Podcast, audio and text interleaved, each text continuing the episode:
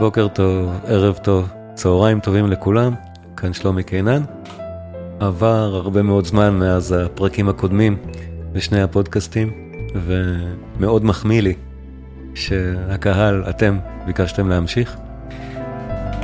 אז הפעם גם uh, פתחתי קבוצה בפייסבוק של שני הפודקאסטים, מוזיק קינן, על מוזיקה קלה, על אלבומי המופת, וקלאסי קינן, על מוזיקה קלאסית, יצירות מופת.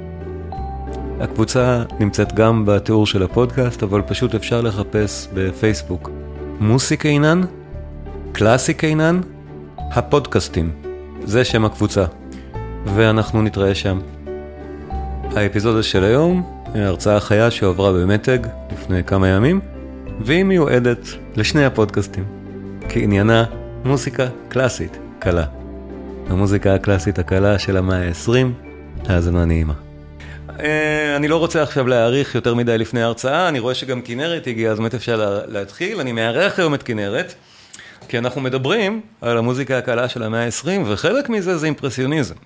עכשיו, אימפרסיוניזם, ברור שכנרת, כמומחית לאומנות, מבינה מה זה אימפרסיוניזם הרבה יותר טוב ממני, אבל אנחנו עוד נגיע לזה. אז, אז קודם כל, אה, הפרטים שלי על המסך, אני שלומי קינן, למי שלא מכיר, אני מדבר על מוזיקה.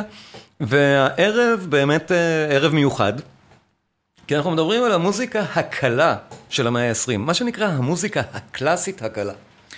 עכשיו, כשאני למדתי מוזיקה, אני, זה היה לפני 30 שנה, ואז קראו לזה מוזיקה מודרנית. באמת, זה היה הביטוי.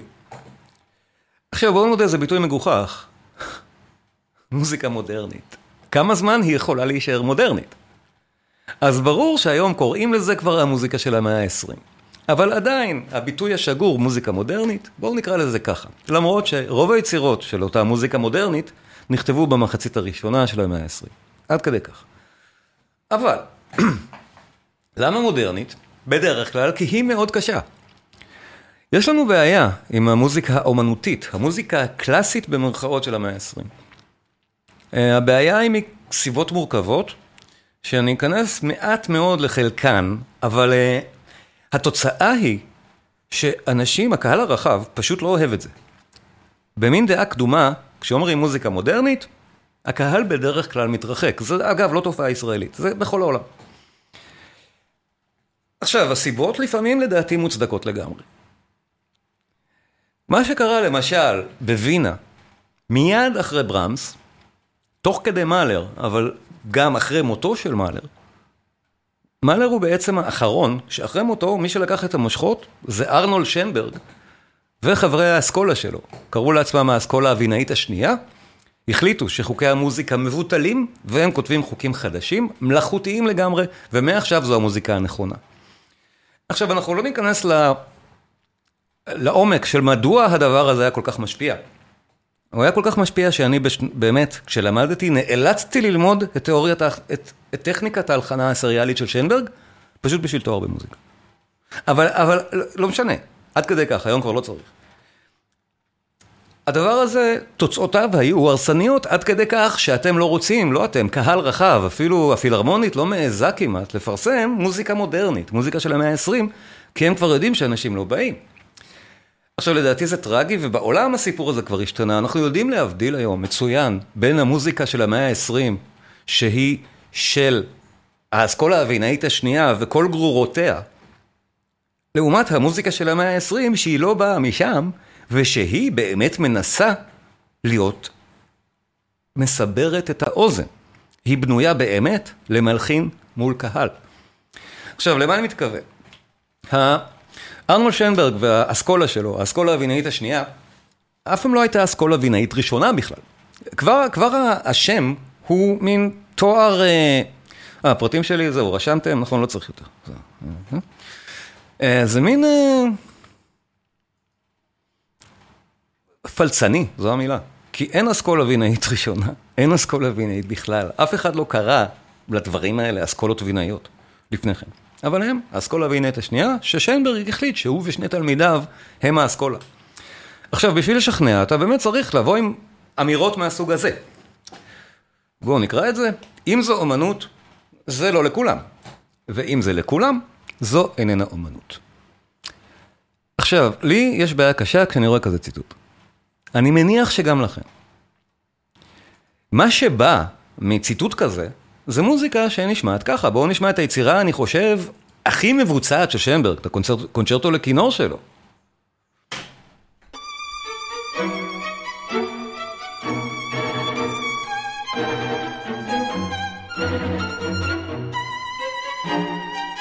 סליחה? אנחנו שומעים את זה, קל מאוד להבין איך האמירה הזאת גוררת כזאת מוזיקה, נכון? כי אם אני לא אוהב את זה, אז אני לא מבין אומנות. ברור.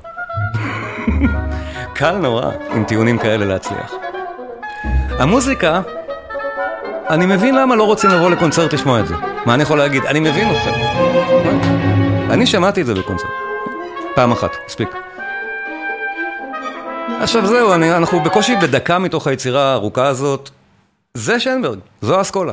זה מה שכבש את מרכז אירופה, בעצם, עד מלחמת העולם השנייה ואחריה. דוגמה נוספת ברקע, וברן, אחד מתלמידיו מאותה אסכולה.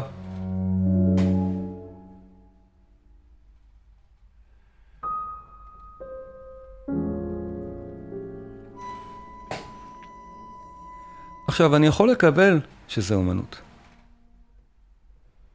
אני לא יכול לקבל שזה נכתב עבור קהל שאמור לקבל חוויה מוזיקלית. קשה מאוד לקנות כרטיס בכסף לזה. וזה גם מה שבסופו של דבר גרם לדעה הקדומה נגד המוזיקה של המאה ה-20. כשזה מה שמשתלט על כל העניין. ושהאסכולה הזאת גם אומרת כל הזמן שכל האחרים הם פרימיטיביים ועתיקים ורעים. למשל, המסכן יאן סיבליוס מפינלנד, בשנות ה-30 של המאה ה-20, הם בראשות אדו, אה, תיאודור אדורנו, לא משנה, אחד מהפילוסופים של האסכולה, אבל הוא לא היחיד. פשוט קטלו את סיבליוס, כי היה מלחין מאוד מצליח, ואמרו עליו שהוא המלחין הכי גרוע בהיסטוריה. עד כדי כך. על פשוט המלחין פחות או יותר הכי טוב של תקופתם. אבל זו הייתה דעה רווחת בגרמניה. בגלל שהם טענו כך, וגם הוכיחו מוזיקלית בכל מיני דרכים באמת, שהיום נראות די הזויות עד כמה הוא גרוע. לא, הוא לא גרוע, סיבליוס היה מלחין נפלא. וברור שהוא מלחין נפלא. אבל הפוליטיקה של הסטייל כבשה את מרכז אירופה, ולכן אנחנו נשארים עם המוזיקה הנפלאה של המאה ה-20, לא מגרמניה, ולא מאוסטריה. גם שתי מלחמות עולם, דרך אגב, לא סייעו למצב המוזיקה במרכז אירופה, זה גם ברור. מ-1917 הסיפור בווינה נגמר. אה, ונותרנו עם מוזיקה מכל אירופה, שהיא נפלאה. רק מה? המאה ה-20 מוכתמת כבר מבחינת תפיסתנו בדברים כאלה. אנחנו נשמע כמה דוגמאות ל... ל... למה אני מתכוון? שהיום התחילו, נגיד לפני שלוש שנים, ניגנו פעם ראשונה בארץ יצירה של נילסן מ-1911, שהיא מדהימה, הסימפוניה השלישית של נילסן. למה רק עכשיו? אוקיי, תכף, תכף אנחנו נגיע גם לזה, אבל בואו נשמע בהתחלה מה קרה מחוץ לגרמניה, ששם לאסכולה הזאת לא הייתה שום השפעה. אז, אה, אז זה הרבה יותר מעניין לראות מה קרה למשל בצרפת. עכשיו, אה, אני אעבור על צרפת, אנגליה, קצת אמריקה, רוסיה, נראה, נראה מה קרה. אבל בצרפת, אני ממשיך מהפעם הקודמת, מפורה, ופורה אמרנו גם אז, הוא המחבר הגדול בצרפת בין הרומנטיקה למודרניות. שמענו את זה גם ביצירות שלו. ונניח הסיציליאנה, אני לא אשמיע אותה שוב כי שמענו אותה כבר פעם קודמת, אני עוד אשמיע את זה בהקשר אחר, אבל אותה סיציליאנה של פורה היא דוגמה למשהו מאוד עדין ויפה. ואיתו, ומעט אחריו, תלמידיו פיתחו אסכולה צרפתית נפלאה. עכשיו, למשל, בואו נשמע קטע קצרצר, כל הקטעים האלה הם קצרים נורא, של מלחין בשם אריק סטי. אולי אתם מכירים אותו. ודאי שהוא מודרניסט בצרפת. זה הפוך מכל השנברגים. לגמרי. בואו נשמע. אריק סטי, אה, ג'ינופדי מספר אחת, שוב, אני לא בטוח שאני מבטא את זה נכון, אבל מה זה חשוב?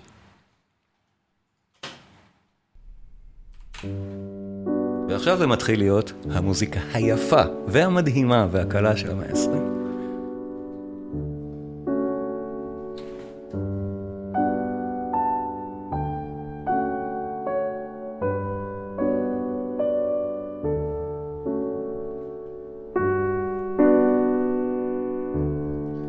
אריק סטי, לחפש בספוטיפיי. כל הדברים האלה שאני אומר עכשיו, קל מאוד למצוא בספוטיפיי ובמקומות אחרים.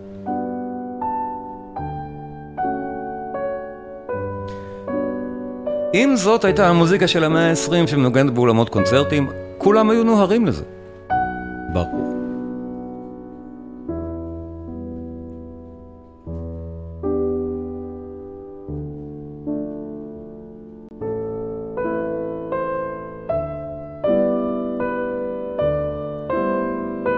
היצירות של סטי הן כולן קטנות לפסנתר, וכולן מאוד דומות לזו באופיין המיוחד. יש לו באמת מצלול מאוד מיוחד שאף אחד אפילו לא הצליח לחקות אותו. אבל אפילו הקטע הזה, מכירים אותו כבר בג'אז, מכירים אותו בהמון פרסומות טלוויזיה, בהמון סרטים, בטח. מוזיקה נפלאה. וגם תלמידי מוזיקה לומדים את הקטע הזה, בדיוק, ניגנתי את זה, ומאוד, נכון, לומדים את זה. כי זו מוזיקה שיחסית קל לנגן אותה, לפחות את הקטע הזה.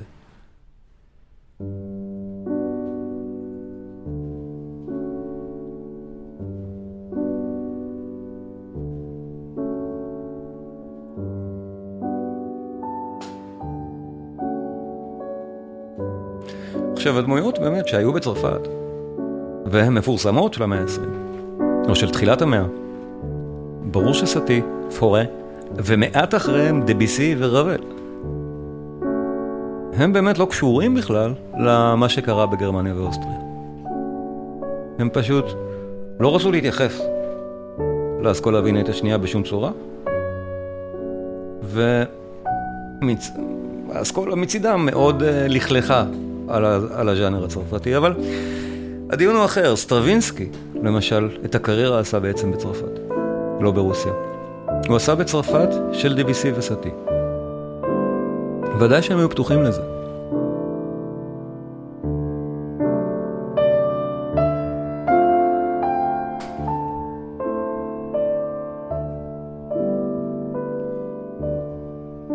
עכשיו, למשל גם על סטרווינסקי לא נדבר היום, כי אני משמיע מוזיקה קלה. סטרווינסקי לא קל.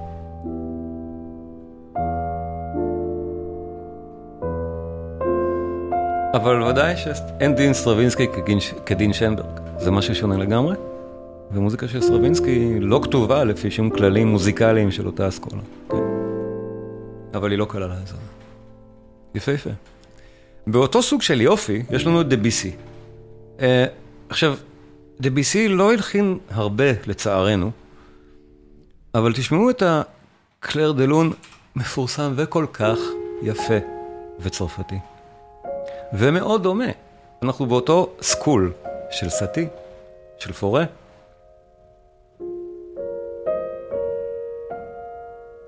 דביסי, קלר דה לון. שוב, מי שרוצה למצוא את הקטעים האלה, אם אתם לא מבינים כשאני אומר, אז אני ארשום. אריק סטי, דביסי. אנחנו נשמע היום הרבה מוזיקה. שכולה לדעתי שווה, שווה חיפוש למי שאין את זה.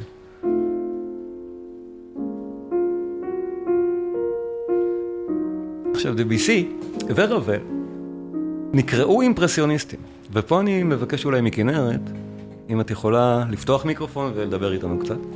כנרת זוהר להב, המומחית האזורית לאומנות. תודה רבה. אני אשמח, שלומי, שבבקשה תיתן לי את התמונה של קלוד מונה, אימפרסיוניזם. אני כבר, אני כבר נותן את התמונה, אבל את רוצה לדבר על רקע המוזיקה? באהבה. אוקיי, נהדר, אבל אני, את תראי שיש פה את החלק החזק שבו כדאי להפסיק לדבר. את רואה? אז אני אמתין לזה תמתיני. שזה... בדיוק, אבל איזה תמונה את רוצה שנראה בינתיים, אימפרסיוניסטית? לא את זאת? את השנייה? כן, בבקשה. אוקיי.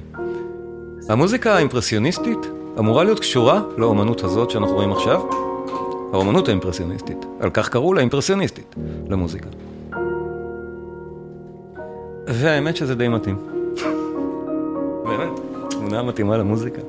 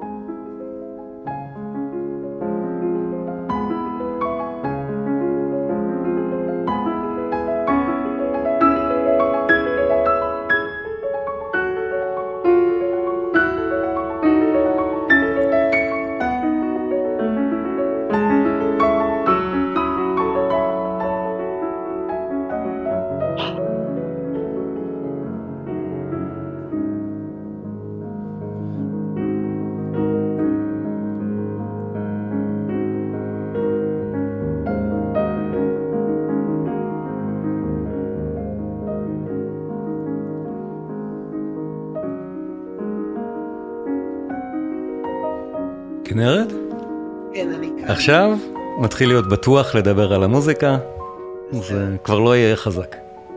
אחוז. הזרם האימפרסוניסטי באומנות. תודה רבה. בקצרה, העשייה של האימפרסיוניסטים מתחילה ב-1860. אנחנו בעצם יודעים שהאומנות הזו באה לשקף את הציידגייסט, את רוח הזמן. אדם בשם אוסמן הוא למעשה האדריכל העירוני שמקבל את המנדט מנפוליאון, הקיסר האחיין של כבודו ששם את היד בתוך המעיל, ועושה תמ"א 38 בפריז. ולמעשה זה סוג של פינוי-בינוי שבונה את פריז בצורה של הרובעים שאנחנו מכירים. והאומנים האלה, היקרים, הם מבקשים להיות מטאטא חדש, מודרניים, דור חדש שבעצם שם את המהות של העשייה שלהם על הפרשנות שלהם את המציאות. אין צורך לצלם, יש מצלמות. מה שהם מבקשים זה לתת לנו בדיוק ברוח התמונה הזו שנעשתה ב-72, 1872, שנתנה את השם שלה לזרם כולו, שנקרא אימפרסיוניזם. והמוזיקה המופלאה ששלומי זה דביסי, לנו. אנחנו שומעים את דביסי. דבוסי, בדיוק, בדיוק נותנת לנו את פס הקול הנדרש לאומנות היפהפייה הזו, כשהתערוכה הראשונה של האימפרסיוניסטים היא ב-1874. אז זה מוזיקה חדשה לדור חדש שמבקש לשבור את הקשר עם העבר בעולם המוזיקה ובעולם הציור. תודה רבה, שלומי. תודה כנרת, אבל אני עוד רוצה להרחיב טיפה את הדיבור. אה, איתך אחר כך על עוד נושא, אז אל תלכי בינתיים. לא הולך. אבל באמת האימפרסיוניסטים לא רצו להיקרא כך במוזיקה. זאת אומרת, אה, אה, לא דביסי ולא רבל לא אהבו את ההגדרה, אבל היא תפסה, כי זה באמת נורא דומה. כאילו נורא דומה מבחינת מה שזה מקרין ומבחינת תפיסת העולם. אה, אבל ודאי שהזרם הצרפתי הזה, הוא לא נשמע בכלל כמו האסכולה הווינאית השנייה, ששוב, כנרת, זה נשמע לי יותר דומה, מה ששמענו משנברג, לאומנות המודרנית שאני לא כל כך אוהב ולא מבין אותה. של מישהו סתם מקשקש משהו, ואז אומרים לי שזו תמונה. זה לפעמים מה שאני שומע במוזיקה של וברן ושנברג למשל. נכון. שזה נשמע כמו סתם, ולכן קשה מאוד למצוא בזה את ההיגיון שדווקא יש בזה. אז הייתה גם אומנות, היה זרם, יש זרם שלם של אומנות מודרנית אה, חזותית שהוא כזה, שבאמת, אני לא חושב שהוא יפה במיוחד, לא יודע איך להסביר את זה. הוא לא צריך להיות יפה, זה בעצם תרגיל הוא בראייה. לא אסתטי, לא יודע, כן. או משהו שאני יכול לקשקש, נגיד כך. אני לא צריך לדעת כלום בשביל לעשות כזה דבר.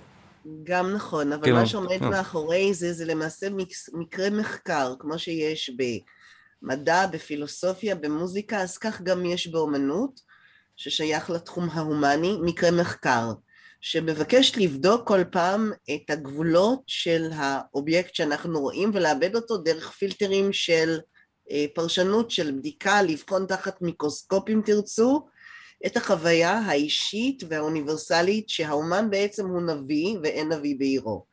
כשאנחנו מדברים על אומנות מודרנית, אנחנו מדברים בעצם על אומנות שמתחילה משלהי המאה ה-19 ועד למעשה שנות ה-70 של המאה ה-20. אנחנו רואים אומנים... כן, זה כמו שאני התחלתי, סליחה כנרת, שמצחיק לקרוא למשהו מודרני, בהגדרה, זה קצת מוזר, כי ברגע כן. שהזמן עבר זה כבר איננו מודרני. שנות ה-70 של המאה ה-20 הן לא מודרניות.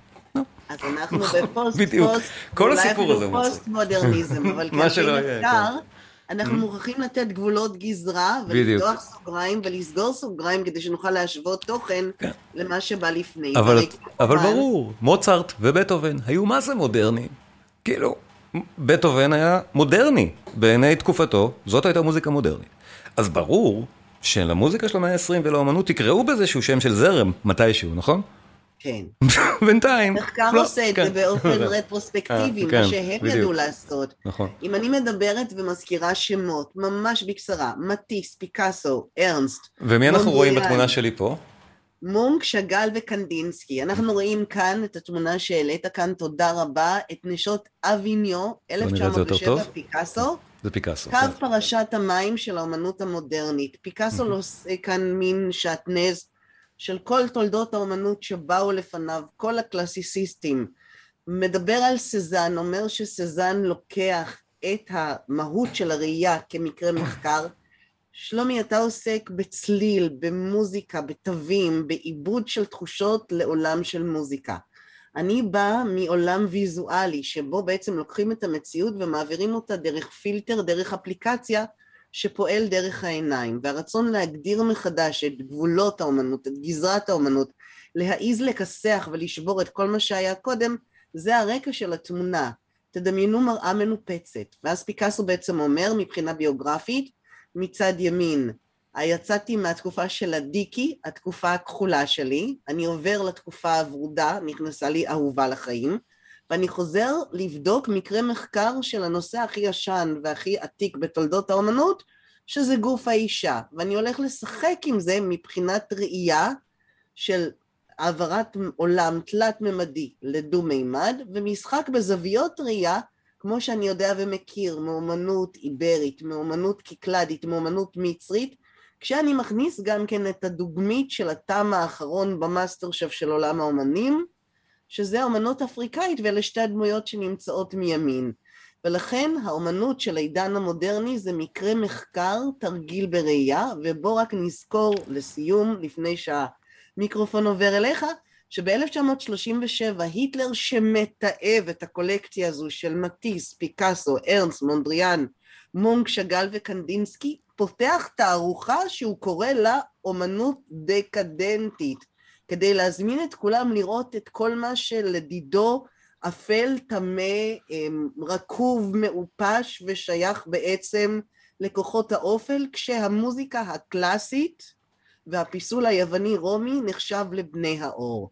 אז ברגע שאתה מבקש לקרוא תיגר על העבר ולהביא את המנה שלך אל העתיד, את הפרשנות שלך למציאות מסביב, אם זה במכחול או אם זה בצליל, אתה בעצם אדם מאוד מאוד אמיץ שבא ואומר זאת האמת שלי, אני לא הולך ל- ל- לרקוד לחליל של הפטרון, אלא אני הולך להביא את האמת שלי ואת הייחודיות שלי ואני ממש מזמין אתכם לא לכסח אותי, אלא לזרום איתי. וזה למעשה ניצנים של האומנות המודרנית מהנקודה הזו, נקודת הזינוק, קו פרשת המים, נשות אביניון, פיקאסו, 1907. Hmm. תודה כנרת. אה, אבל באמת, אלה יצירות האומנות מהקו שעליהם אני מדבר גם במוזיקה האירופאית. הדברים שבאמת הם אומנות נהדרת וגם פופולרית. פיקאסו? בטח. אה, זה כמו דביסי. אלה הדברים הנהדרים של המאה ה-20. אבל יש לנו גם מהצד השני את הקשקושים, לא ראינו אותם עכשיו. אבל שאלה מקבילים באמת לדעתי לדברים שקשה להאזין להם. היצירה הכי קיצונית במאה ה-20 מקבילה לדף הריק על, ה, על ה, במוזיאון, נכון? יש תמיד תמונה כזאת שלא מצויר כלום, וזו אמירה, אמירה אומנותית תמיד מאוד חזקה, נכון? כן, מדובר במלביץ' שעשה לבן על לבן. בדיוק, לבן על לבן. אז בוא נודה, כל הנקודה האומנותית בדבר כזה, זה רק האמירה. בוודאי שגם אני יכול לתלות בד לבן במוזיאון. אבל אה, אה, מלחין בשם, מלחין בשם ג'ון קייג' הלחין יצירה שנקראת 433. מלחין מודרני. כל מה שקורה באותה יצירה זה שהוא בא לפסנתר, מחכה 4 דקות ו-33 שניות, והולך מהפסנתר, וכולם מוחאים כפיים.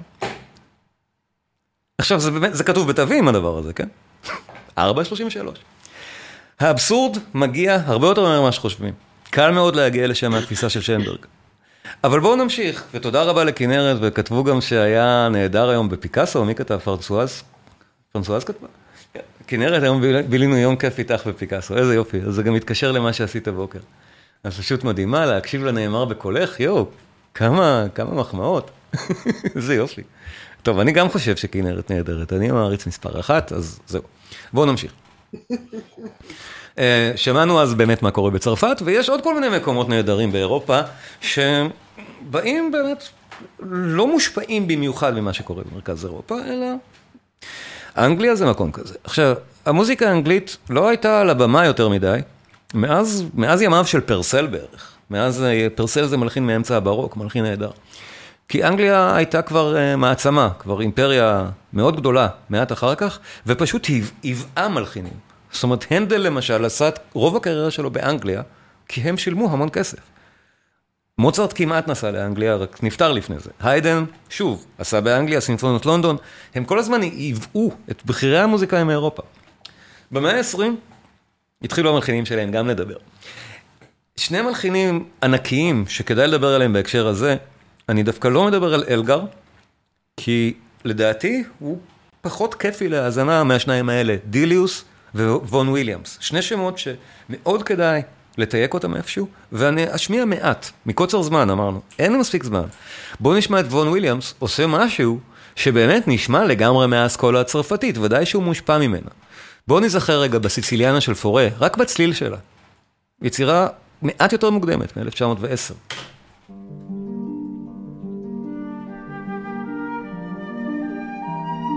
שמענו את זה ביום חמישי, פורה. מוזיקה באמת נהדרת. אבל רק, רק להתרשם מצלילה. ובואו נשמע ליד זה את הפנטזיה על גרינסליבס של וון וויליאמס, אחד מהמלחינים הבריטים הגדולים של המאה. כל היצירות שלו ראויות להאזנה, חבל על הזמן, בואו נשמע את הפנטזיה שלו. וכמה זה מצלצל דומה, וכמה זה יפה.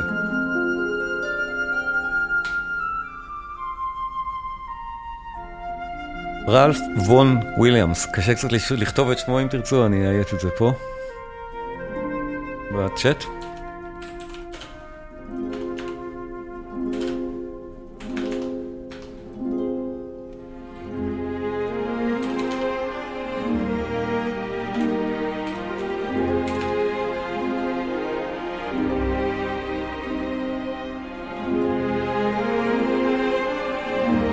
כולנו מכירים את גרינסליבס, זה הרי שיר אנגלי מימי הביניים. מסורתי אנגלי. וויליאמס נותן לו פה את העיבוד הכי מפורסם והכי יפה שיכול להיות. נהדר.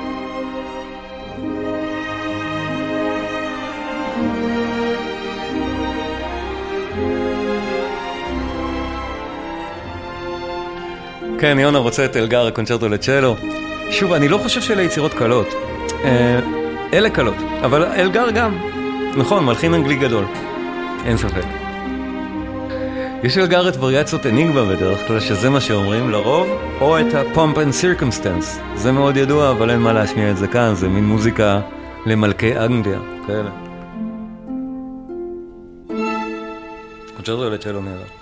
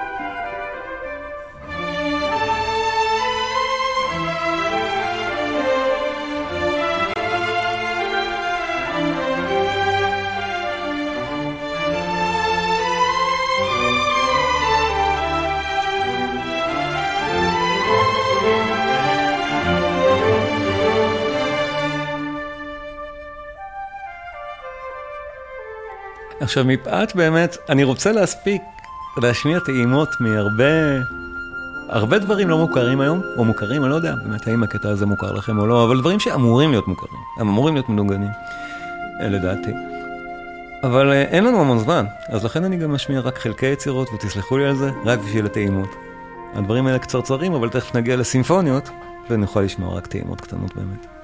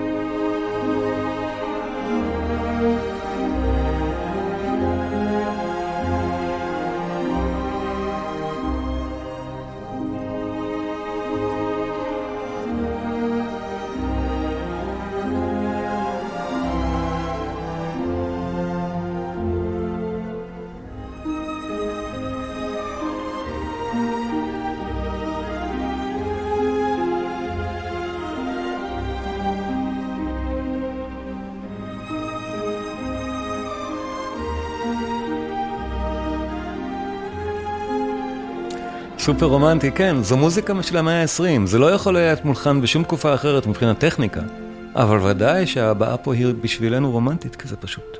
אני לא יודע אם יפה זו המילה, אבל כן, זו מוזיקה המסברת את האוזן. וון וויליאמס הוא נהדר, ואוסף היצירות התזמורתיות שלו, הוא כולו נפלא להאזנה. פשוט ככה, מומלץ מאוד. אה, מקוצר זמן נתקדם הלאה ובואו נשמע דברים קצת יותר רועשים, שלא באים מהאזור הצרפת אנגליה, אלא באמת מאזורים אחרים באירופה. יש לנו למשל, על סיבליוס גם דיברנו, מלחין נהדר של המאה ה-20, עשיתי עליו ערב, אולי נעשה עוד אחד, אבל uh, על נילסן, המלחין הדני, הדני הלאומי, כמעט לא יוצא לדבר. וזה מה שאמרתי בתחילת ההרצאה, שהפילהרמונית ביצעו פעם ראשונה את הסימפוניה השלישית של נילסן, לפני שלוש שנים או שנתיים, משהו כזה, יצירה מ-1911. למה? ככה. אבל זה באמת מכה ישראלית. ש, שנילסן לא מבוצע פה, זה לא ברור. סיבליוס האמת גם לא. מלחינים של המאה ה-20 שמבוצעים עכשיו בכל מקום בעולם. עד מלחמת העולם השנייה באמת לא. מסורתית הם נחשבו גרועים בגלל שהאסכולה האבינית השנייה אמרה שהם גרועים. אבל היום ברור, מבצעים אותם כל הזמן. נילסן הוא אחד מאלה והסימפוניה השלישית שלו היא מאוד מרשימה. אני, לדעתי יש לו כמה יצירות שעולות עליה, אבל היא בהחלט בטופ, ובטח שהיא קלה להאזנה. היצירות היותר מאוחרות של נילסון מומלצות, אבל הן כבר קשות. זאת עדיין קלה, אנחנו נשמע רק את תחילתה, וחלק באמת קטן ממנה כי אין זמן, להתרשמות על הצליל המאוד מיוחד של המלחין הדני הנהדר, קארל נילסון.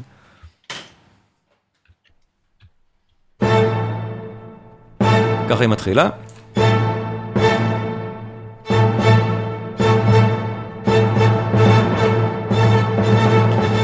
משמיע את הפתיחה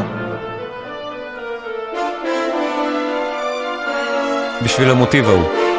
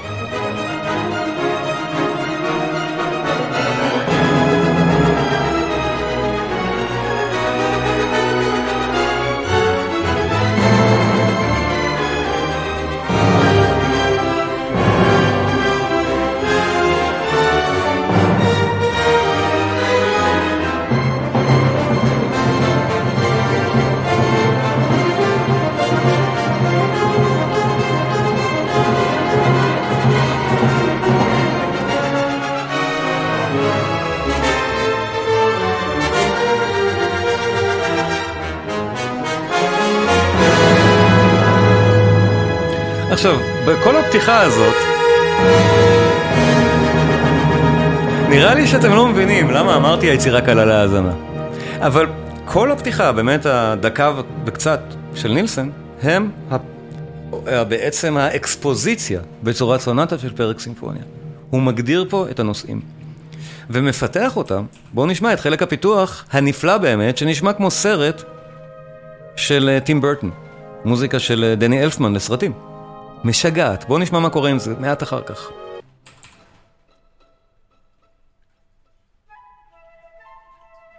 עם אותו נושא שקודם הוא התחיל איתו. נשמע את זה?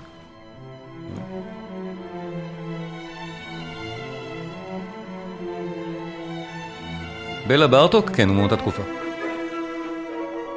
אבל גם המוזיקה שלו לא קלה להאזנה בכלל.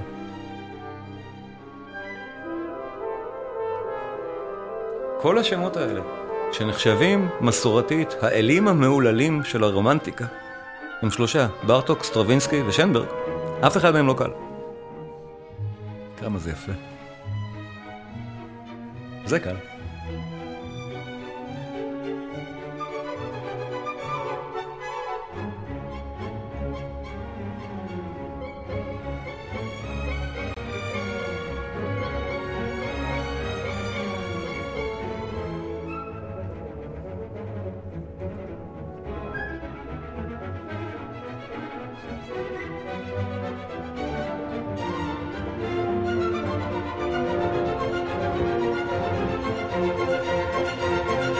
ועכשיו זה ממש סרט קולנוע, עכשיו זה נהדר.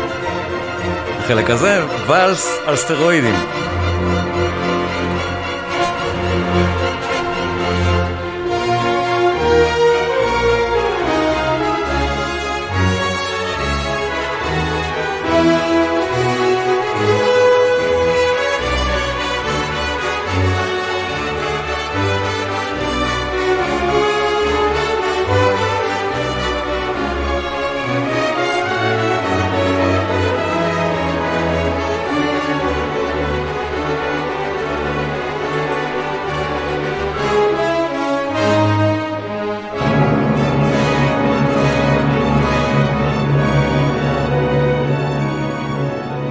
הסימפוניה השלישית של נילסן, מקוצר זמן, לא נשמע יותר, אבל אני חושב שכבר ברור מדוע אני אומר, זו סימפוניה של המאה ה-20, שלאף אחד לא צריכה להיות בעיה להאזין לה בכיף. באמת בכיף. שלושת הסימפוניות הראשונות של נילסן, כולן מהמאה ה-20, גריג לא, גריג יותר מוקדם, שאלו שם, אבל סיבליוס, כן, סיבליוס מהמאה ה-20, ואני הקדשתי לו כבר ערב, לכן אני לא כולל אותו פה היום. אה, בואו נמשיך אבל, מקוצר זמן, אני עובר הלאה ובואו נעבור לרוסיה, וכבר למלחינים יותר צעירים גם. אלה כבר נולדו במאה ה-20. אה, פרוקופייב, ואחר כך שוסטקוביץ', הצעיר ממנו. אה, סטרווינסקי, פרוקופייב, שוסטקוביץ', אלה השמות הרוסים הגדולים של התקופה. סטרווינסקי אבל נסע מיד לפריז. ושלושת הבלטים הגדולים שלו, הזכיר לי את ההולנדי המעופף, כתבה לי מרתה. אה, זה מאוד מושפע מווגנר, זה נכון. כל, כל האסכולה הזאת שאנחנו שומעים עכשיו מושפעת איכשהו מווגנר, ברור. בכל מקרה, פרוקופייב ושוסטקוביץ' וסטרווינסקי נשים בצד, כי שלושת הבלטים של סטרווינסקי מאוד מפורסמים, אבל ודאי שפולחן האביב הוא לא יצירה קלה. אה, אם הייתי משמיע את זה פה עכשיו, זה לא היה נותן את ההרגשה הזאת, אלא משהו אחר לגמרי. פרוקופייב, כן. עכשיו, פרוקופייב גם היה לו הרבה מאוד הומור במוזיקה, ולטעמי הוא אחד מהענקים של המאה ה-20, בכלל בלי ספק. בואו נשמע את הדברים החמודים מאוד שלו, ויש לו המון כאלה. אחד מהענקיים שבהם, שאנחנו לא תמיד זוכרים שהיצירה הזאת של המאה ה-20 בכלל. This is the story of Peter and the wolf. Each character in this tale is going to be represented by a different instrument of the orchestra. For instance, the bird will be played by the flute, like this. זוכרים? מוזיקה של המאה ה-20. מהיפות שלהם.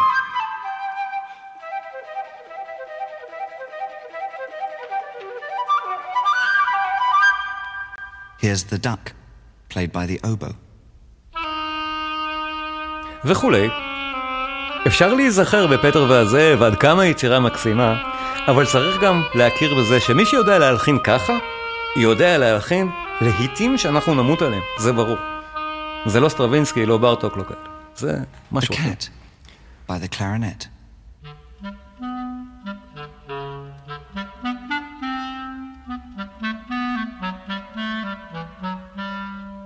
וכשנגיע לנושא של פיטר, זה מוזיקה פשוט מקסימה. מוזיקה מודרנית מהכי נפלאות שיש מבחינת קומפוזיציה.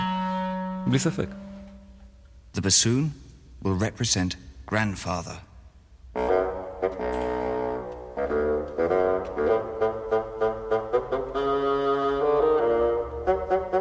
עכשיו, במלודיה עצמה, ברור שהמוזיקה היא של המאה ה-20.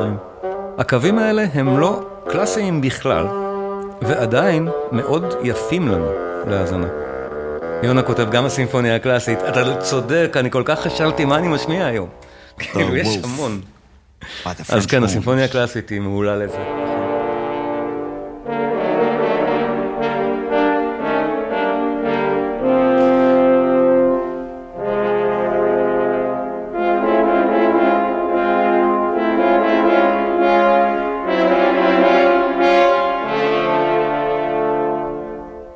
And Peter, ו- by the strings. פרוקופייב, איזה מלחין.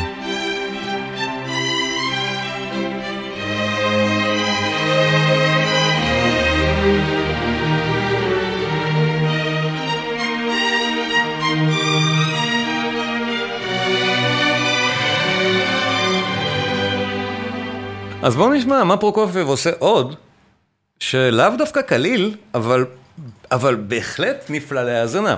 יש לו בלט שנקרא רומאו ויוליה, גם אחד מהיפים, לפחות במוזיקה, בבלט עצמו לא ראיתי מעולם, אבל למשל, הקטע שנקרא אה, אה, מונטגיוס והקפולטס, נכון, זה, זה ה- ה- שני ה- היריבים ברומאו ויוליה, מתחיל, באמת זה נשמע כמו התרסקות של המאה ה-20. אבל אחר כך נהיה בלט שוב, מלודיה מהיפות של, שיש. בואו נשמע רגע את ההתחלה הבאמת, למה אנחנו בקונצרט הזה? עד המוזיקה הנהדרת שקורית אחר כך.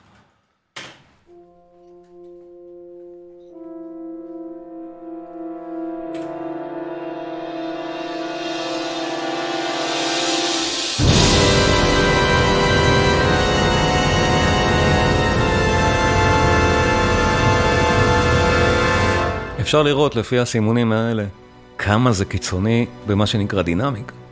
חזק חלש. זה באמת קיצוני.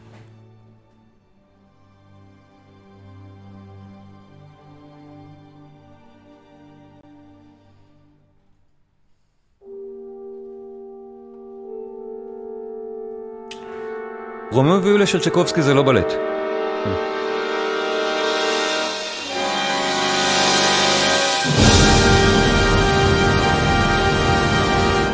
רומאו ויוליה של צ'קובסקי זה פואמה סימפונית, בדיוק.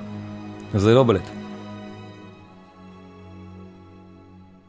ברור, לצ'קובסקי יש כמה בלטים ענקיים. והנה, פה אנחנו מתחילים בקטע שעכשיו הבנו למה באנו לקונצרט. זה.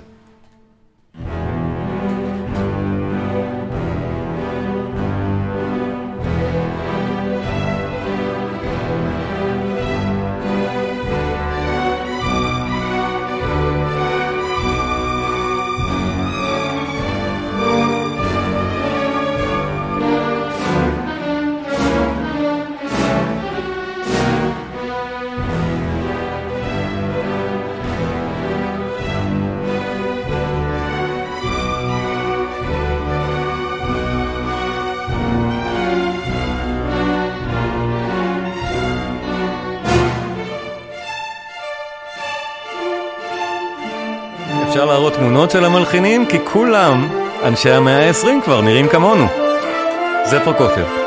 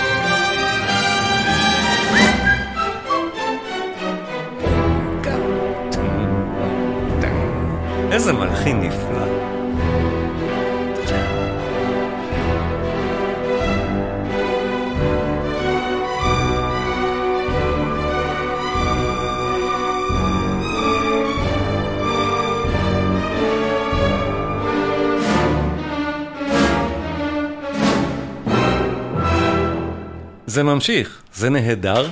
המלחין הוא פרוקופייב, אני ארשום את שמו פה. וגם היצירות שלו נהדרות, אפשר להקשיב לסימפוניות, לבלטים, זה באמת דברים נפלאים. אני רוצה להשמיע עוד פרוקופייב, את הסימפוניה החמישית שלו. אה, יונה קודם הציע את הסימפוניה הקלאסית מספר אחת, שזה היה גם רעיון נהדר, אני מאוד התלבטתי מה להשמיע במסגרת הזאת. החלטתי להשמיע את הפרק השני מהחמישית.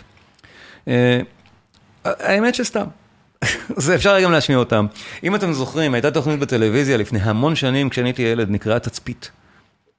והייתה לה מוזיקה, מוזיקה אלקטרונית כזאת של סינתסייזר. זה עיבוד שמלחין, מוזיקאי יפני מצוין בשם טומיטה, עשה לסימפוניה החמישית של פרוקופייב, לכן החלטתי להשמיע את זה היום. זה יהיה לכם מוכר לדעתי עוד משם. החמישית של פרוקופייב, שומעים כמה חוש הומור היה לו. זה באמת חוש הומור מצרך מאוד נדיר, בטח במאה ה-20 במוזיקה. פרוקופייב, מצחיק. גם נשמע רק חלק קטן מזה.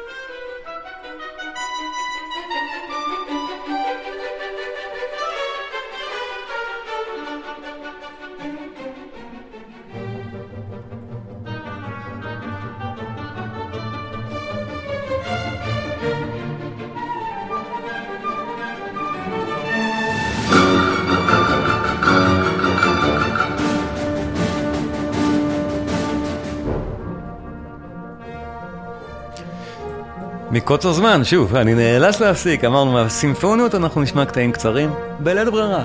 אבל אני בהחלט ממליץ לכולם לחפש, הסימפוניה החמישית של פרוקופייב, פרק שני, הוא כולו מקסים.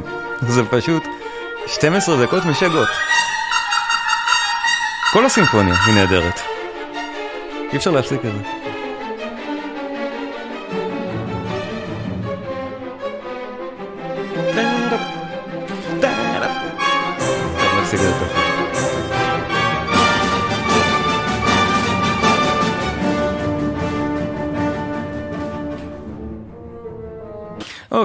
בואו נתקדם, ועוד פעם, סליחה, כי אני רוצה עוד להגיע לשוסטקוביץ', הכי צעיר בסיפור הזה, חוץ מ... יהיה גם בהיעדרן אם תרצו משהו. אבל אה, שוסטקוביץ', אה, לטעמי, שוב, אישית, אני חושב שהוא גדול מלחיני המאה ה-20. זו דעתי בלבד, ברור, אי אפשר אה, להגיד שום דבר דפיניטיבי מהסוג הזה. אבל אני באמת אוהב מאוד להיכנס לעומק לדברים האלה, ואחרי כל החפירות שלי, הגעתי למסקנה האישית שלי ששוסטקוביץ' הוא גדול מלחיני המאה ה-20. אבל בדיוק בגלל זה גם הרפרטואר של שוסטקוביץ' הוא עצום. בניגוד לכל מי ששמענו עד עכשיו, שוסטקוביץ' זה 15 סימפוניות, ו-15 רביעיות מיתרים. אה, רק זה, זה, זה המון מוזיקה, שאף אחד במאה ה-20 לא הגיע קרוב לזה. אז מה להאזין בדיוק לשוסטקוביץ' זו שאלה טובה. אה, אני אשמיע היום שני קטעים נהדרים לדעתי. שמאוד מומלצים להאזנה. אחד מאוד מפורסם, השני עתיד להיות מאוד מפורסם. אחד מהקטעים הכי מפורסמים של המאה ה-20, שמענו כבר כמה כאלה שמאוד מפורסמים, זה למעלה שם במפורסמים שבהם, יצירה שנקראת, או קטע קצר שנקרא ואלס מספר 2. ואלס מספר 2 כשמו כן הוא. שוסטקוביץ' אומר פה, הוואלס הזה הוא מספר 2, למה? כי זה משהו שאני הלחנתי לפי הזמנה. לכן הוא, אין לו שם, הוא פשוט מספר 2. שוסטקוביץ', מתחת לסטלין, חייב להלחין מוזיקה בהזמנה, שהיא בהגדרה צריכה להיות קלה למאזינים, אחרת סטלין לא מבסוט ממנו.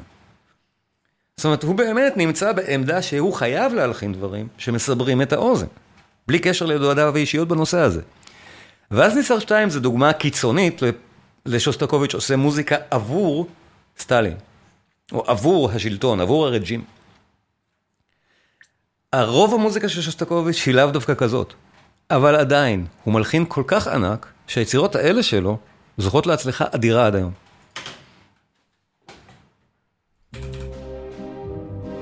ואלס מספר 2, שוסטקוביץ'.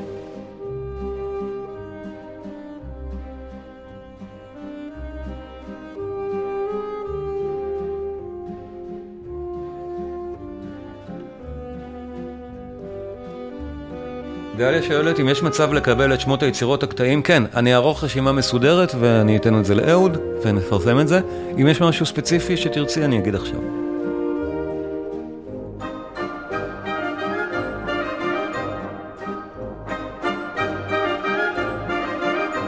יונה כותב, כן, זה סוויטה של קטעים, הוואלס הוא קטע מספר 2. נכון, אתה צודק לגמרי. זה הוואלס השני מתוך שני ואלסים. אבל, אבל זהו, זה פשוט סתמי. מבחינת שוסטקוביץ' היצירה הזאת היא סתמית, זו הנקודה.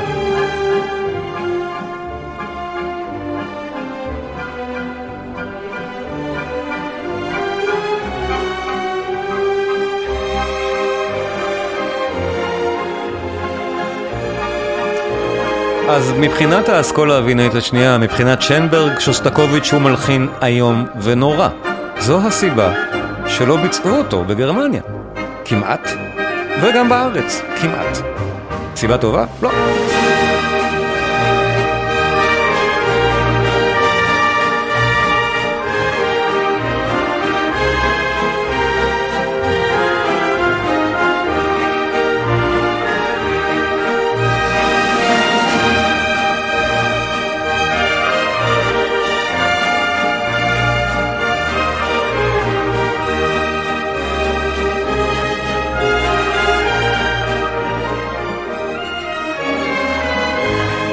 זה שסטקוביץ'. איזה חמוד, הוא הארי פוטר כזה.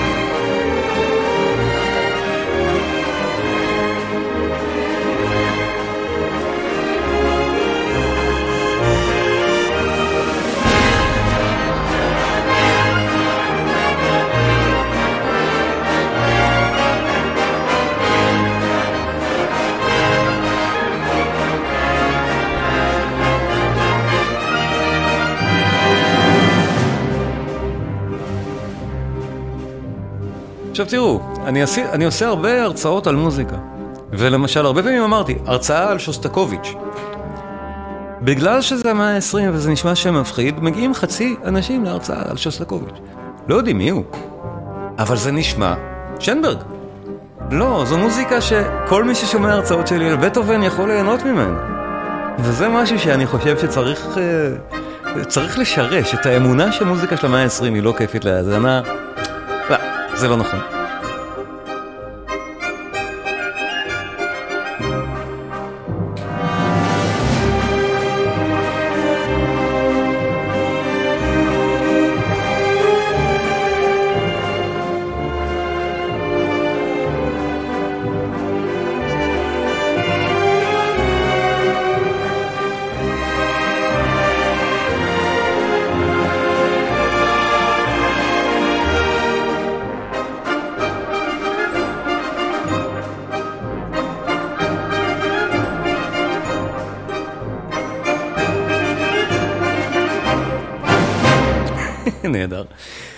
לסיום, שוסטקוביץ', קונצ'רטו לפסנתר מספר 2 מ-1960, יצירה באמת הכי מאוחרת שאנחנו שומעים היום. וזה לדעתי קטע שיהיה מאוד ידוע עוד מעט. זאת אומרת, הוליווד לפעמים נתפסת על איזה קטעים של מוזיקה קלאסית ושמה אותם בהמון סרטים, נגיד, אבל שמענו עכשיו היה כבר בהמון סרטים. זה עתיד להיות, עוד לא קלטו אותו. שוסטקוביץ' פה מתכתב ממש עם בטהובן, הוא בונה את זה כמו פרק שקט בקונצ'רטו של בטהובן וזה ניכר. הוא הלחין את זה עבור הבן שלו, לכבוד סיום הקונסרבטוריום, וזה פשוט רגע משגע של מוזיקה של המאה ה-20. בואו נשמע את זה. שוסטקוביץ', קונצרטו לפסנתר מספר 2, פרק שני.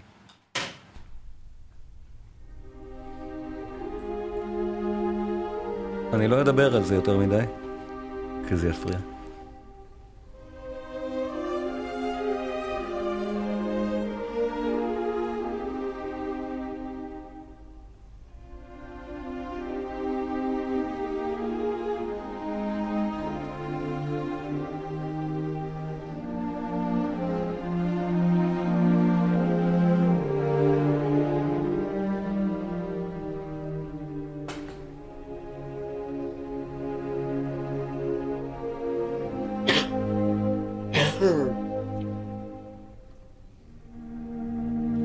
מי שמכיר את בטהובן, זה קונצ'רטו לפסנתר נגיד החמישי שלו,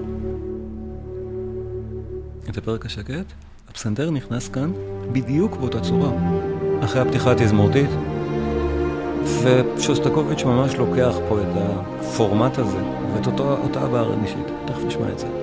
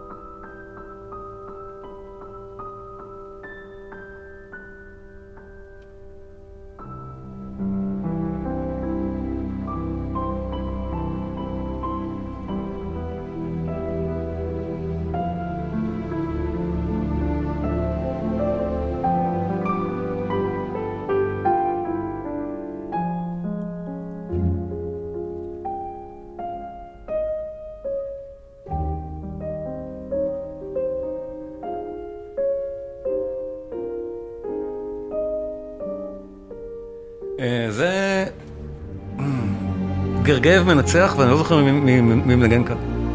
זה חלק מ... אני יכול לבדוק את זה, זה חלק ממחזור של גרגייב. נדמה לי שנתנייב מנגן, נדמה לי. זה, אני צריך לבדוק את זה.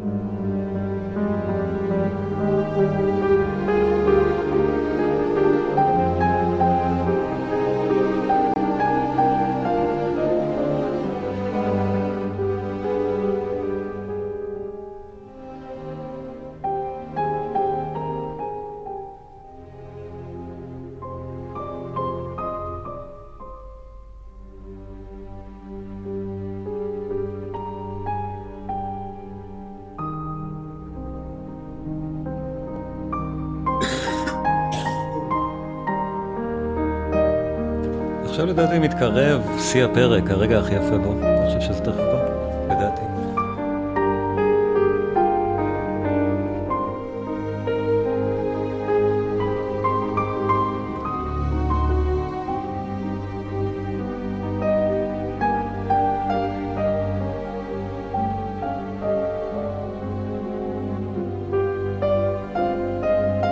מה שקורה עכשיו, שימו לב כמה זה יפה עכשיו, הרגע הזה.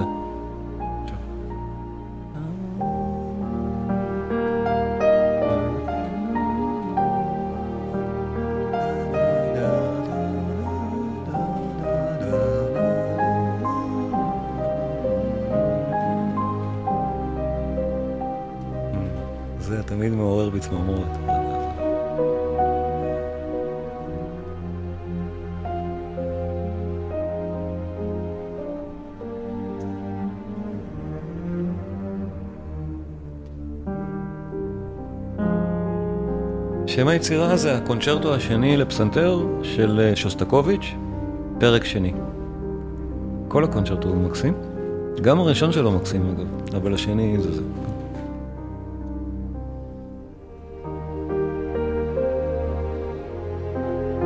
וכמו שביקשו קודם, אני אתן רשימה לאהוד וכל שמות היצירות והמבצעים יהיו שם, כי באמת די הרבה... ההרצאה של היום הייתה די מגוונת, זה לא היה על מלחין אחד.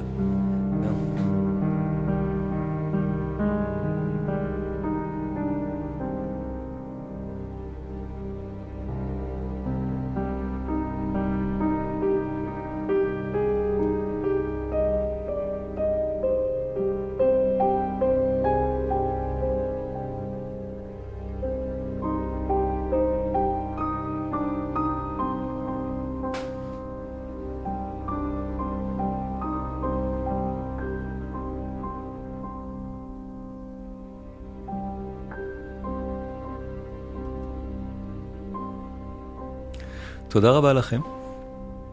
נהניתי מאוד.